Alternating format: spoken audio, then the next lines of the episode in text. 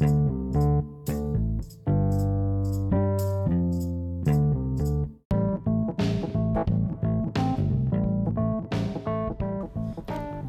dia, boa tarde, boa noite, pessoal.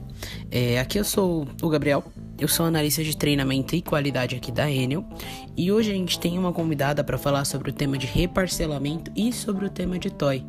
A nossa convidada é a Priscila, ela é do back-office e ela vai explicar pra gente tudo como funciona esse procedimento, para que a gente consiga entender ele e exercer ele no nosso dia a dia com qualidade. Espero que vocês gostem do nosso podcast de hoje e agora ficamos aí com a Priscila, gente.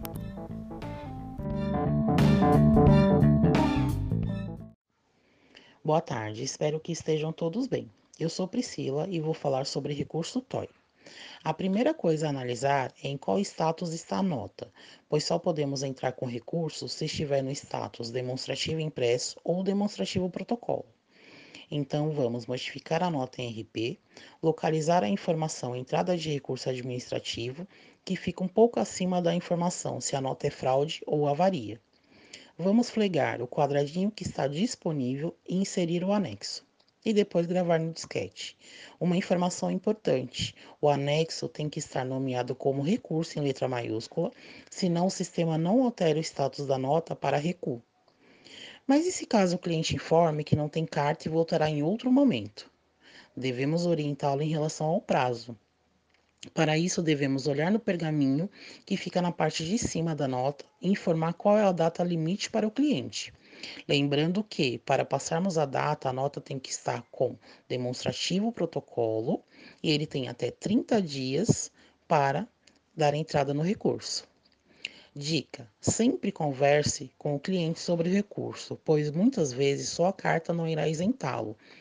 Importante entrevistar o cliente, perguntar, se ele tem algo mais que comprove a cobrança estar errada, mas se for da vontade dele seguir somente com a carta, devemos continuar o atendimento. Pri, fala um pouquinho pra gente sobre essa questão do reparcelamento. A gente sabe que é um tema muito importante, né, para nossa operação, e eu gostaria de saber assim um pouco mais. Fala um pouquinho pra gente, conta pra gente. Quando o cliente procura o atendimento e solicita a negociação de todos os seus débitos em aberto, devemos ir em consulta débitos e avaliar se o mesmo possui plano de pagamento em andamento. Devemos verificar se esse plano de pagamento são de faturas normais ou de artigo 113. Sendo eles de faturas normais, iremos flegar todas as faturas passíveis de reparcelamento e avançar no sistema com a simulação. A simulação apresentando condições, devemos seguir para a criação do TCD conforme a solicitação do cliente. Caso seja artigo 113, devemos seguir com a abertura da nota RL 63, caso seja o desejo do cliente em negociar esse débito. Quando apresentar qualquer tipo de erro, devemos olhar na consulta financeira e verificar no campo plano de pagamento e prestações e avaliar se o cliente teve planos desativados há menos que 12 meses. Caso ele tenha algum plano desativado há menos de 12 meses e já realizou o reparcelamento, nós devemos orientar o cliente que ele precisa seguir com o pagamento como está, ou então ele deve aguardar o período de 12 meses se findar para seguir com uma nova negociação.